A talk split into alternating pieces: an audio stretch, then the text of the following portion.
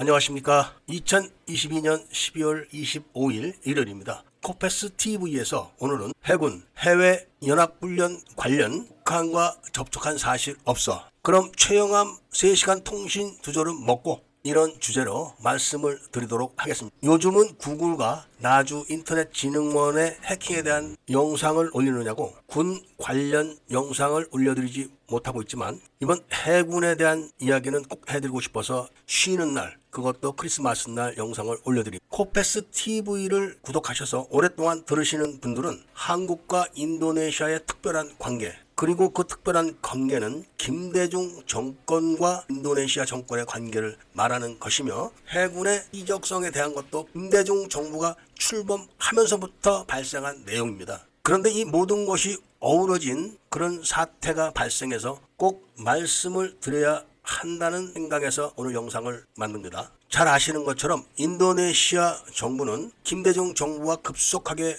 관계가 밀착됐습니다. 그러면서 인도네시아 정부가 카이가 진행하고 있던 KFX 사업에 투자를 하는 것을 결정을 했습니다. 그리고 나서 문재인 정부 들어서 관계가 급속적으로 악화되었습니다. 그런데 인도네시아에서 남북과 관련된 뉴스가 나오기 시작하는 겁니다. 지금 대한민국 국민들은 인도네시아를 우습게 보고 있습니다. 인도네시아를 우습게 보고 있는 대한민국 국민 중에 상당수는 대한민국이 발전하는데 손톱만큼도 기여한 바가 없는 사람들이 그러는 겁니다. 과거 한국이 못 살 때 그리고 냉전 시대에 인도네시아는 미소 가운데서 제3 동맹을 이끌던 제3세계의 우두머리였습니다. 그리고 남한보다 국력이 우세했던 북한의 김일성이 인도네시아와 아주 밀접한 관계를 맺고 있었습니다. 이런 이야기를 하면은 왜 옛날 얘기를 꺼내냐? 지금이 그 시절이냐? 이렇게 항변들을 하지만 인류의 역사는 흥망성쇠가 되풀이되는 게 역사입니다. 그 흥망성쇠 속에서 김대중이 당선돼서 당선인 신분 때 인도네시아로부터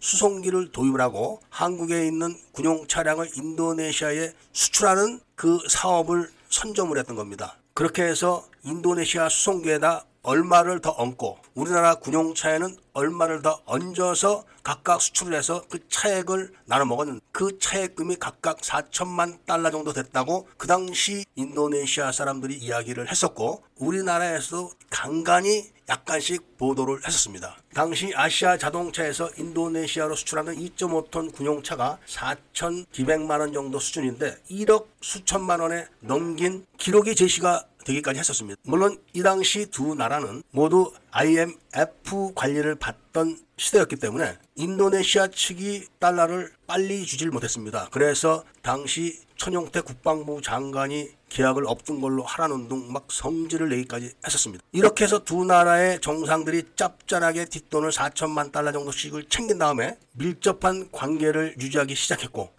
그러면서 김대중 정부가 추진한다고 선언했던 KF 사업을 인도네시아가 참가를 선언을 했던 겁니다. 그런데 세부적인 계약서를 작성하지 않고 일단 참가를 하고 그리고 한국은 인도네시아 수송기에 투자를 한다. 이런 MOU만 작성한 상태에서 투자를 한 겁니다. 그거를 문재인 정부 들어와서 인도네시아에 뒤통수를 친 거죠. 인도네시아에 투자만 받고 인도네시아에는 1원도 투자를 안 하는 겁니다. 그러면서 그런 계약을 담당했던 카이 사장을 횡령으로 구속을 해버리니까 인도네시아에서는 아무 소리를 못했던 겁니다. 그런데 문재인 정부가 횡령이라고 잡아놓던 카이 사장이 그 부분이 무죄가 나온 겁니다. 그때 인도네시아 정부의 격분은 말할 수가 없었습니다. 그래서 잠수함 사업을 파토를 놓기 시작한 거고 문재인 정부는 계약서 상의 내용만 주장을 하면서 왜 돌았느냐 이 얘기만 계속 해야 되니까 인도네시아 정부가 냉정하게 계산을 해가지고 조금씩 돈을 들이밀면서 계약을 유지하면서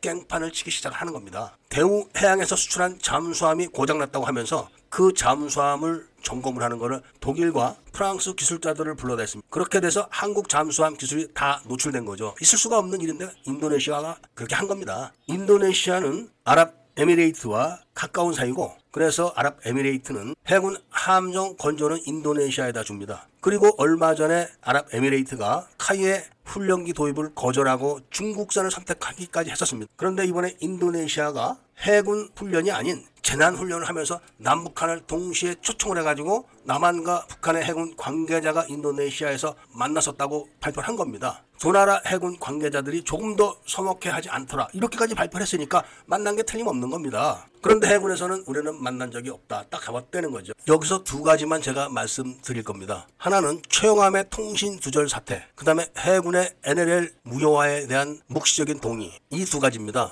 최영함이 3시간 반 정도 통신 두절이 됐을 때 태풍이 그걸 피하려고 피한 지역이 제주 남방 해역이었고 그 지역이 통신 위성의 통신 음영 지역이었다. 이렇게 발표를 했었습니다. 그런데 그 시각의 최영함의 위치는 흑산도 인근 해역이었지 제주 남방이 아니었습니다. 이렇게 거짓말을 하는 겁니다. 그리고 합참과 국방부에는 보고도 하지 않았는데 보고했다고 거짓말했었어요. 함정의 위치와 다음에 보고 여부까지 거짓말을 하는 해군이 목적이 있으니까 그런 건 틀림없는 겁니다. 그 다음에 NLL 무효화에 대한 묵시적 동의는 무엇이냐면은 바로 김대중 정부가 중국에서 북한 경찰을 강제로 안기부로 납치했다가 발각이 됐고 그래서 그 비밀을 중국이 북한에 통보를 해가지고 북한이 제1연평 해전을 일으켜가지고 적당히 두들겨 맞은 다음에 김대중을 불러가지고 김대중에게 그런 통보를 했던 겁니다. 와 우리 민민은 납치했어. 이렇게 협박을 해가지고 공식 비공식적으로 10조를 뜯어갖고 그때